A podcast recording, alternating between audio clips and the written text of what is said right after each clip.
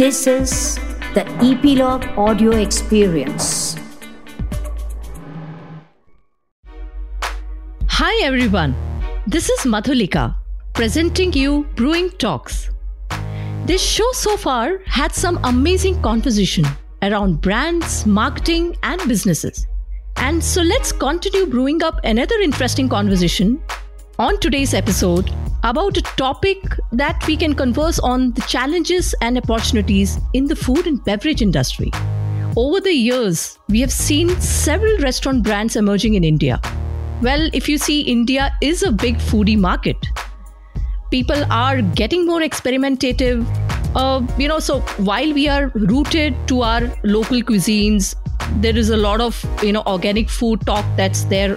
But i think because of our travel and being exposed to different cuisines this different style of cooking people have got more innovative and also their mindsets have changed in the way they look at you know the concept of food eating out dining out etc so let's hear this on the growing trends in the industry the challenges and opportunity from antoine lewis today's guest for the show well, Antoine is a seasoned writer with over 25 years and he writes extensively on food.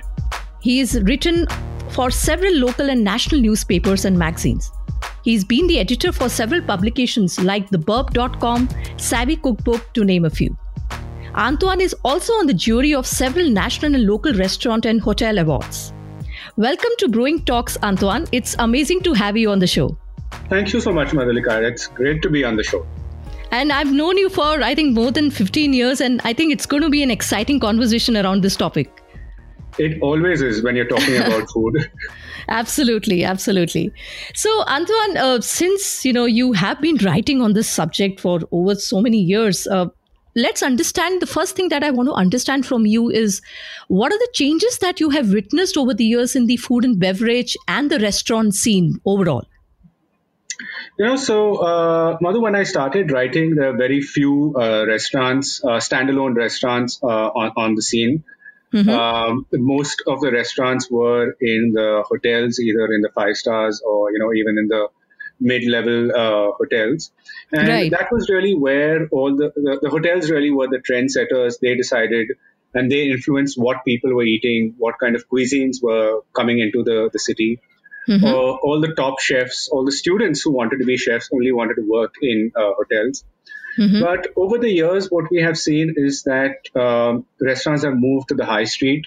They've moved right. into the standalone space, and uh, you have a number of great restaurants now uh, in uh, which are standalones or which are outside of uh, hotels, so to speak, which mm-hmm. are doing great stuff with Indian cuisine, with international cuisine, Mm-hmm. Uh, people are now influenced as much by uh, chefs who work in, in these restaurants with the food that they put out, with the ideas that they come out with. Uh, we're also seeing uh, an explosion of uh, new new cuisines, of Indian regional cuisines and community cuisines coming to the fore. Right. Um, imported foods have always been important, but now mm-hmm uh, what we're finding is that there are a number of local producers, Indian producers, who are producing high level uh, international foods, whether mm-hmm. it's capers or cheeses or soy uh, mm-hmm. or wines or you know local gins. All of these things are now being produced in India and for mm-hmm. an Indian market. Right, right. Correct. So that's to do with a lot of uh, areas of focus uh, on sustainability, I believe, and going local in the approach. Uh, absolutely. I think what people are realizing is that, um, you know, they, they want to be more connected with their food. They want to know the, the histories, mm-hmm. the, the traditions. Uh, they also want to know uh, where their food is, how their food rather is, is, is produced whether mm-hmm. it's being produced properly. And you, you talked about sustainability. That is definitely one one important factor. Traceability mm-hmm. is another thing. They want to know from mm-hmm. which farm it's come from. They want to know whether uh, pesticides or have, have been used, whether you know workers have been treated properly, whether there are environmental and ecological consequences of the food they're eating. Mm-hmm. All of mm-hmm. these things are now in uh, in, in diners' minds. Hmm. Okay, interesting. So, okay, so then let me come to the point since we're talking about this evolving food trends and you know the way consumers look at uh, you know dining out or their own habits. Uh, what has changed post COVID, uh, post this whole pandemic that we have witnessed since last year? So, uh, is there something changing in the way people uh, consume food or f- go for brands, right? Are there more uh, preferences given for the healthier options now? Or is it about the feel good food that's really becoming, you know, like people just want to feel good, they just want to indulge? So, what's the take currently? What's going on? What's brewing on right now? So, you know, uh, there are a couple of things that are happening. One, of course, is that the pandemic has more or less destroyed the restaurant industry. And uh, I was speaking to some of the heads of the uh, associations, and 30% of restaurants are gone. I mean, they're not going to come back again. And we'll see another 10 or 20%. I don't know how this current lockdown in 2021 is going to affect things.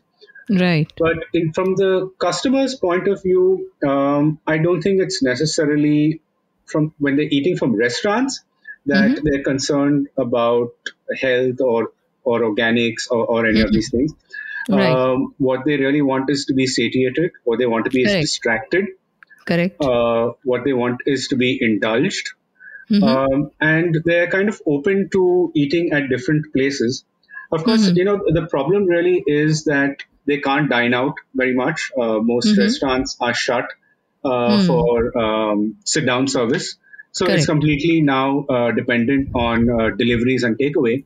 Correct. And the delivery market really has been captured by the big food aggregators.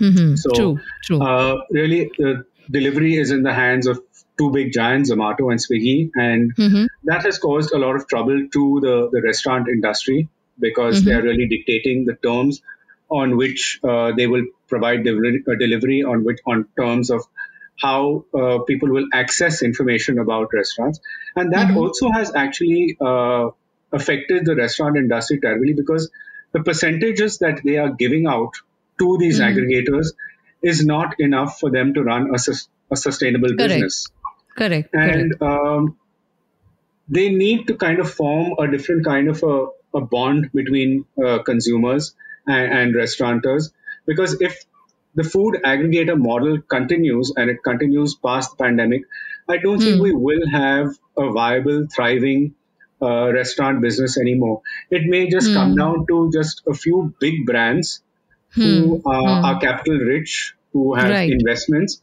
and who can manage to run restaurants in different cities. But what hmm. we are also seeing is that even these big brands, I mean, whether you're talking about Impresario or you're talking about Olive or, or any of the others, um, they've they've had to shut down a number of outlets which were not profit generating, and they've only come down and tightened it up to those exclusive ones that you know that were making revenue and were not covering up for for other places. So we are seeing a huge crunch even within these big players. Within the smaller standalone players, the independent uh, owners, it's going to be very very difficult for them to to ride this pandemic. Hmm. True.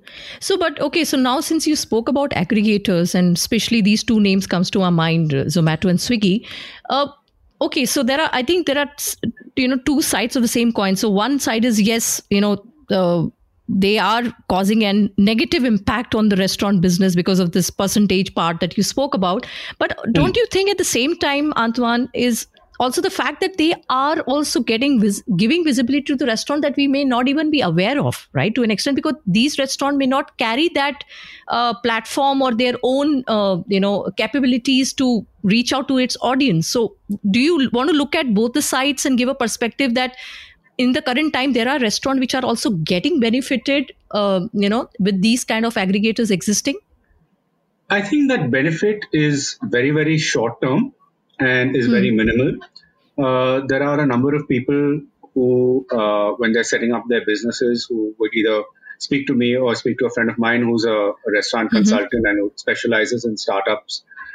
And uh, I advise people not to go onto Zomato or Swiggy really, because the the size of the percentage that you are you are paying out and uh, this of course varies and there are different uh, brackets depending on how big or small you are so for the larger brands who have a national presence uh, Mhm. they pay a smaller amount compared to say an individual restaurateur or an Mhm. individual take takeaway service. Right. It is actually not really remunerative. Um, Okay. I've covered a lot of people in the last year who uh, who are like home chefs or small kind of players who have actually completely run on Instagram and on social media. And I found that to be a far more profitable and a better marketing tool Okay. than to okay. be on uh, any of these aggregators. Okay, okay, great. So basically, being more self sufficient in the way you want to reach out to your customers to a large extent. Yes, absolutely. Absolutely. I mean, Mhm. earlier I would have said, yes, be on Zomato, be on Swiggy. And I think, Mhm. in a sense, it's also very difficult for people to get out of that because Mhm. consumers have developed this habit of looking there first. Correct. So, Absolutely. you you know, yeah. to, to break that cycle, it's going to take some time. Hmm, And I think hmm, there hmm. are efforts being made by the industry to promote other players uh, and to Mhm. promote uh, to promote alternative uh, delivery systems, which will Mhm. not kind of take away so much of their profit margin. Correct, correct. Yeah, so I think when we talk about big chains, right? When you name any of the like big hotel chains or F&B chains, they have their own assets, right? They have their own websites, they have their own apps that people can order and that's their objective. They want to push the audience to those channels. But maybe for smaller businesses and smaller chain of restaurants which they can't afford to be everywhere, I think Right. the social media comes handy to them, I guess, you know. Very much so. Very much so. And, Yeah, and I was really yeah. surprised by uh, what a big role Instagram is actually playing because It is. It uh, is. Yeah. compared to Facebook, for instance, Instagram is very, very visual, which Correct. is exactly what you need when you're talking about restaurants and a food business. Correct, correct. Absolutely, absolutely. Okay, so okay, so that's interesting, Antoine. So tell me, what can restaurants really, or the whole food and beverage industry, can learn from this pandemic from your perspective? What do you think they should, uh, you know, here on? What's the road ahead for them? You know, what what do you think? How they should evolve? What should change? What shouldn't change? You know, just give your perspective on that. You know, so one of the things that you immediately realize is uh, how important technology has become, and Mhm. how uh, how much of our lives is being and our businesses are being run by uh, technology. Mhm. So, um, you know, reaching out to to consumers uh, today is really a, a technological solution rather than uh, a print solution or kind of you know any other uh, option. And I Mhm. think uh, one of the things that uh, restaurateurs will definitely have to look at is uh, creating their own uh, systems uh, of reaching out to uh, customers.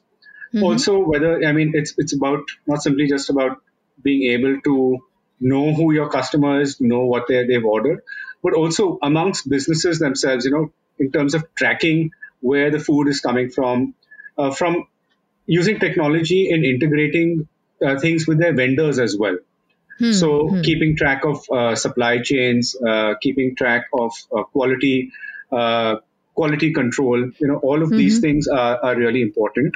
Mhm. Um, I think the other thing that people have to kind of uh, realize is that um, we've kind of looked at a world where there has been commercial spaces where people have either have offices and have been going into offices on a daily basis and then Mhm. you have the notion of a lunch break where people will go into restaurants. So you have commercial areas around which restaurants have developed. I don't know how much of that is going to be sustainable in the future. Uh, how many people are actually going to return to offices?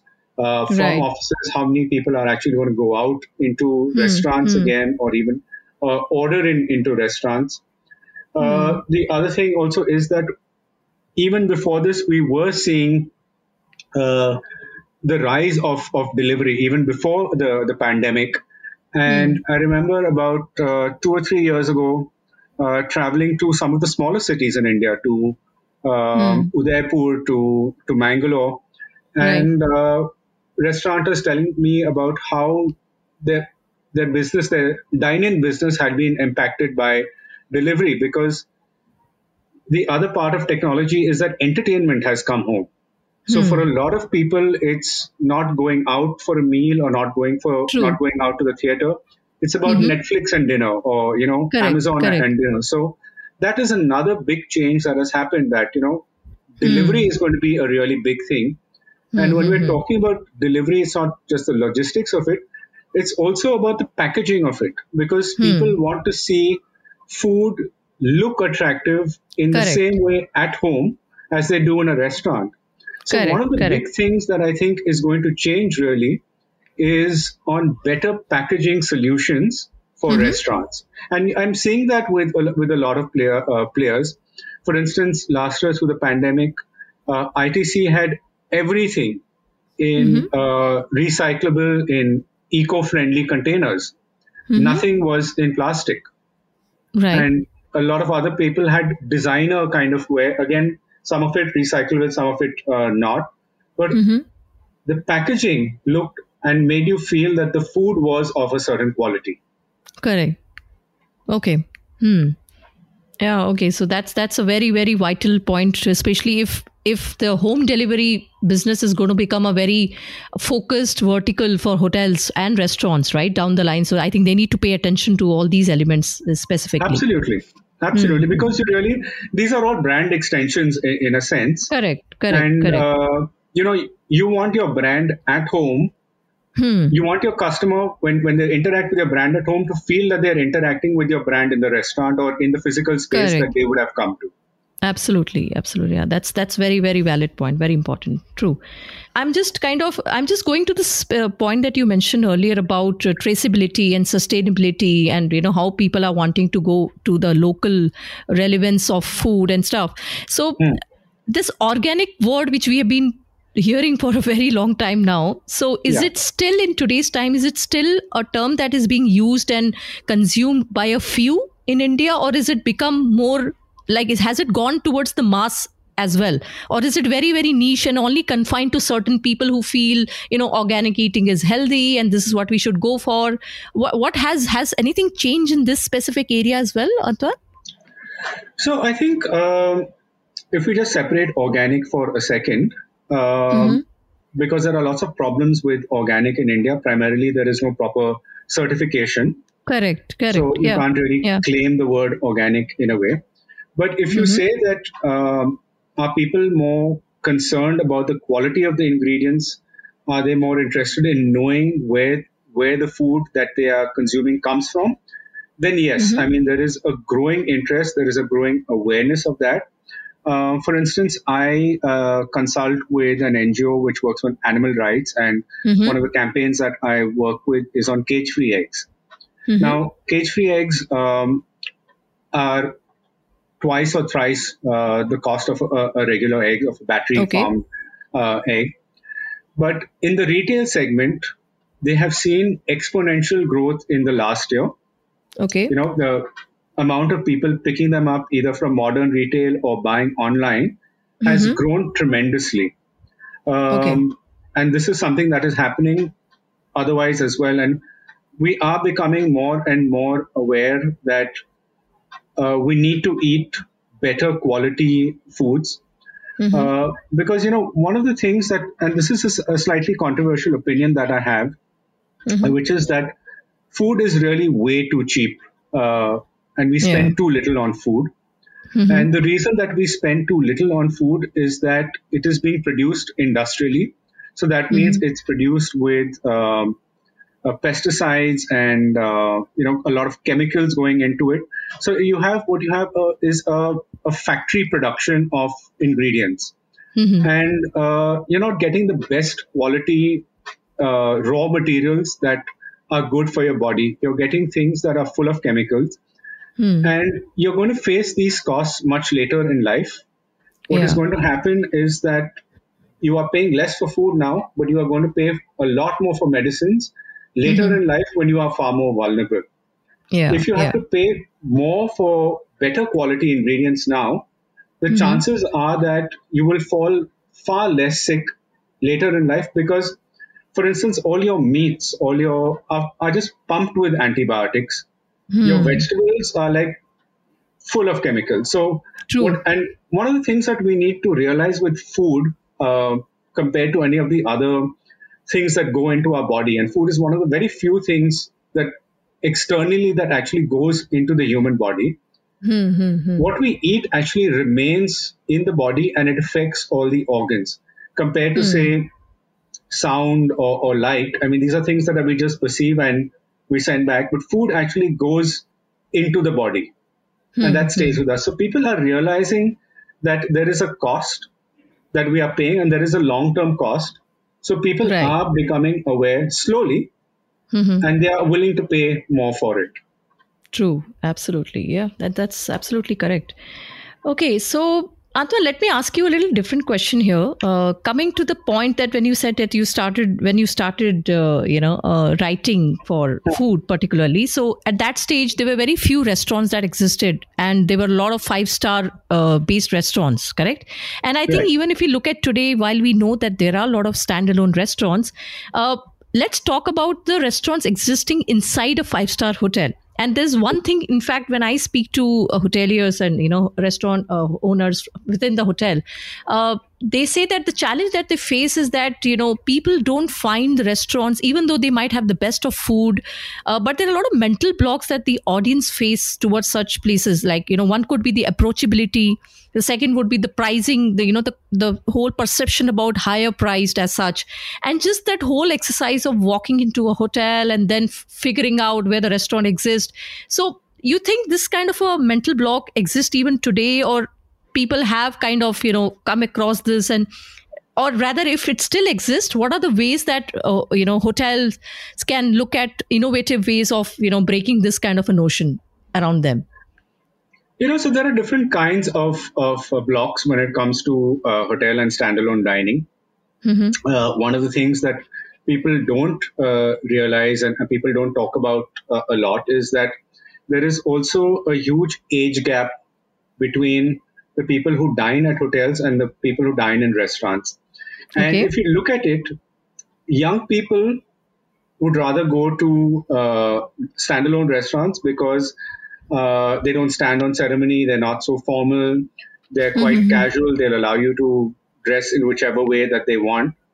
mm-hmm. They go to hotel restaurants when they're dining with their parents, you know, because they find that it's more stuffy, it's more formal, it's more it's more family oriented things. It's things where you know you need to be polite and and all these kind of things.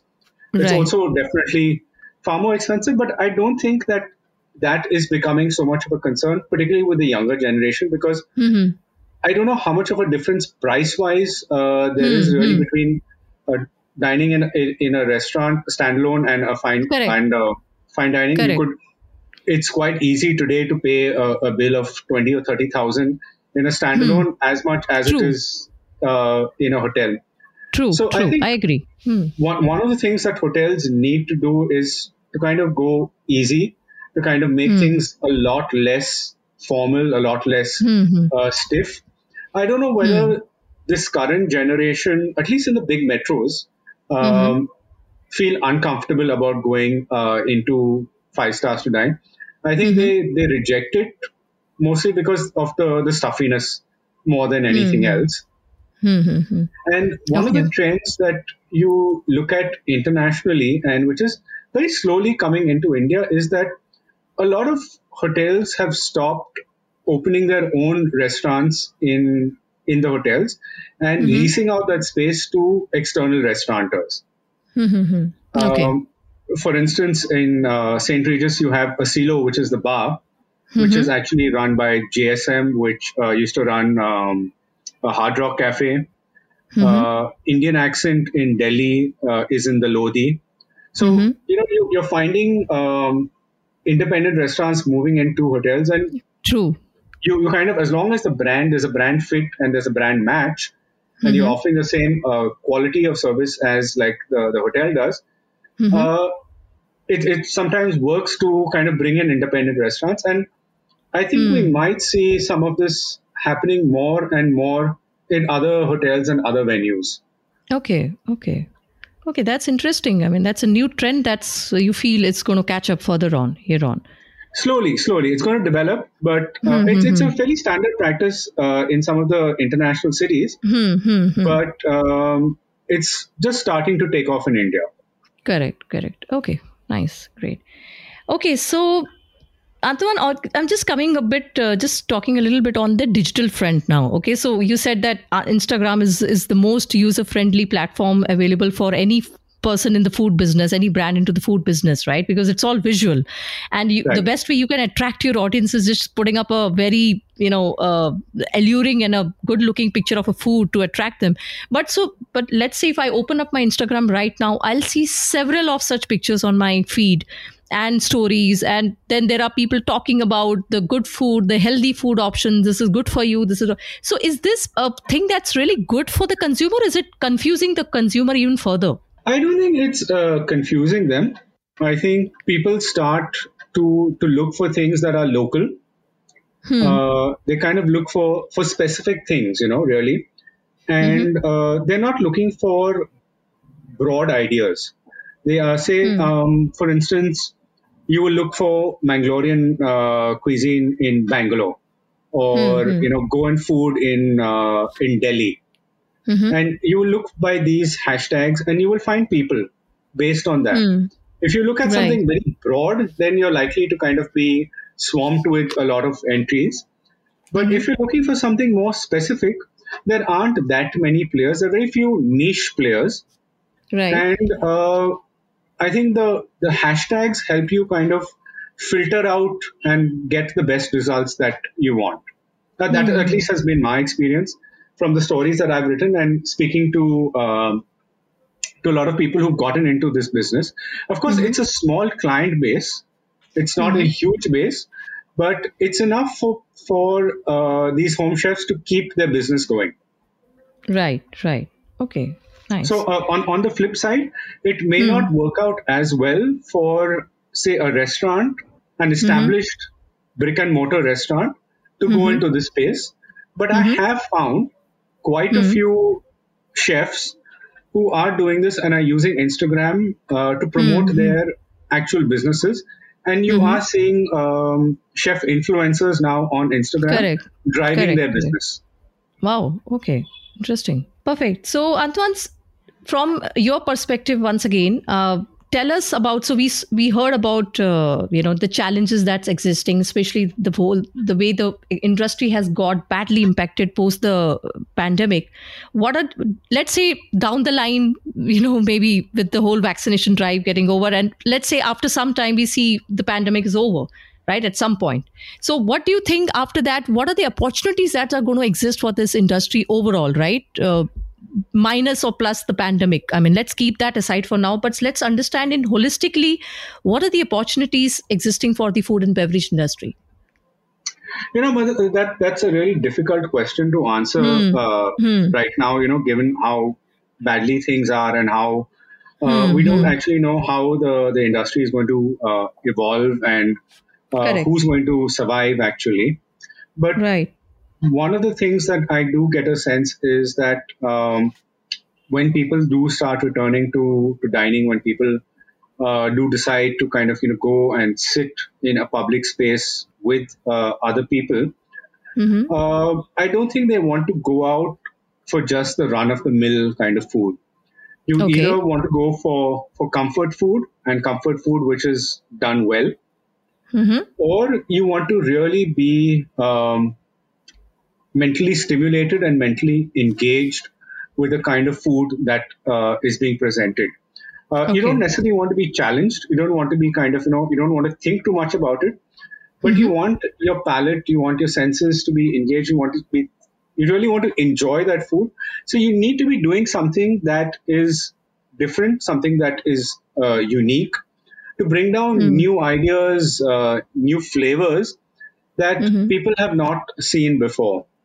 Mm-hmm. I think one of the things also is that there is going to be a lot of price sensitivity because mm-hmm. um, a lot of people will have lost or not necessarily fallen mm-hmm. out of employment, uh, and that is there as well. Mm-hmm. But people have taken pay cuts. Uh, you know, Correct. salaries are, are not as uh, guaranteed as they were. So there Correct. is going to be price sensitivity. People are going to be price conscious. So there is going to be a far more emphasis on value for money, mm-hmm. they are going to kind of want uh, a better quality of food than that was uh, out there before. uh, you know what we had seen before is if one restaurant comes up with a great concept, then you'll have 20 restaurants copying them. I don't think that's going to happen as much anymore because I think what people want is something unique that they want to go out and kind of be loyal to. Hmm, and hmm, hmm. that the only way for people to really, for restaurateurs to hold clientele today is mm-hmm. to ensure loyalty. And Right, in a market right. where there are so many players, and to get people to come back is pretty difficult. It's going to be easier because you are going to see fewer restaurants. But mm-hmm. even then, I think you need to, to really focus on re- get on returning customers so that you know your profit and your business becomes viable once again. Hmm, absolutely, absolutely. Great. So I think this was an amazing conversation, Antoine. I think some very, very important insights and learnings for everyone who belongs to uh, the food and beverage industry or the restaurant business today. I think it's it's kind of about what I learned from uh, from your conversation today is that it's it's kind of about extending the experience uh, that restaurants needs to understand beyond their four walls. You know, beyond their restaurant capacity. It's it's about actually finding the reasons for getting into the consumer's head with the little joy experience. So, as you rightly said, where people want to maybe cut down on the big spends, but they still want to have some little moments of their life, you know, just dining Absolutely. inside their home uh, with the Yeah. Netflixes of the world, right? So, I think that's where people want to be more mentally engaged with the with the right set of food and the right set of Yeah. experiences which extends beyond the restaurant uh, dining culture I mean, you know? right now everyone's looking for a great distraction. Honestly, correct you know, correct. uh, yeah yeah. to kind of you know really enjoy what what they have at home and not Mm-hmm. feel like they're, they're cooped up uh, in their houses. And you know food is a great way to kind of escape. Absolutely absolutely. So that is yeah. definitely something that you know uh, restaurants need to do. And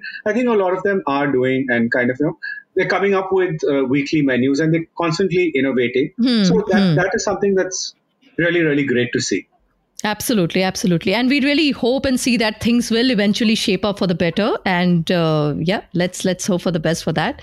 Once again, Antoine, it was amazing to have you on the show, and some really, and I'm I'm I'm definitely sure that uh, you know everyone is going to take some very important takeaways from this conversation of yours. well i hope so and thank you for having me mother Thank you for tuning in. If you have liked this episode, do comment your thoughts or DM us on Instagram at Epilog Media. Do rate us on Apple Podcast and subscribe to Brewing Talks on Epilog Media website or your favorite podcast app like JioSaavn, Gaana, Spotify, Apple Podcast so that you get notified when we come next. Stay subscribed. I shall catch up with you in the next episode. Till then, stay creative, stay safe, and take care.